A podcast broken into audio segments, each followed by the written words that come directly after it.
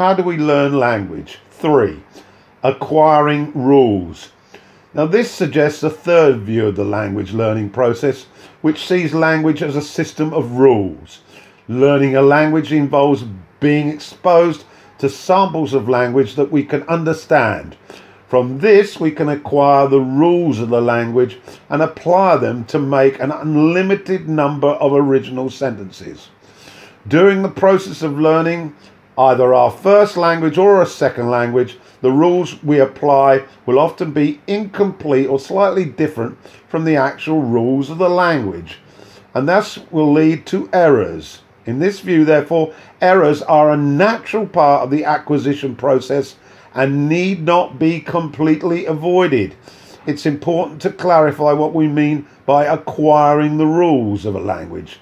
It means being able to apply the rules, in other words, to understand and use the language correctly. It does not necessarily mean knowing how to explain the rules. In other words, to talk about the language. All native speakers of English know the difference between the present perfect and past sentences in the sense that they use them correctly, but very few would be able to explain the difference. By contrast, some learners of English can explain the difference between the two tenses they know the rule, but they cannot use the tenses correctly. It's, of course, applying the rules that is important in language learning. And in the case of our first language, this is an entirely subconscious process. It may be that in learning a second language too, the best way to acquire rules is subconsciously by reading and listening to language we understand and by attempting to communicate in the language rather than consciously learning grammar.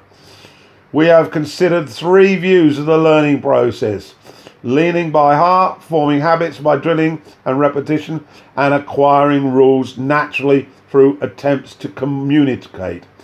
All these are valid views of the ways in which language skills can be developed although the third is the most powerful. Habit formation undoubtedly has a role to play, but if our aim is to develop the skill to communicate in unpredicted circumstances, then we have to provide our learners with the opportunity to acquire acquire the underlying rules of the language themselves.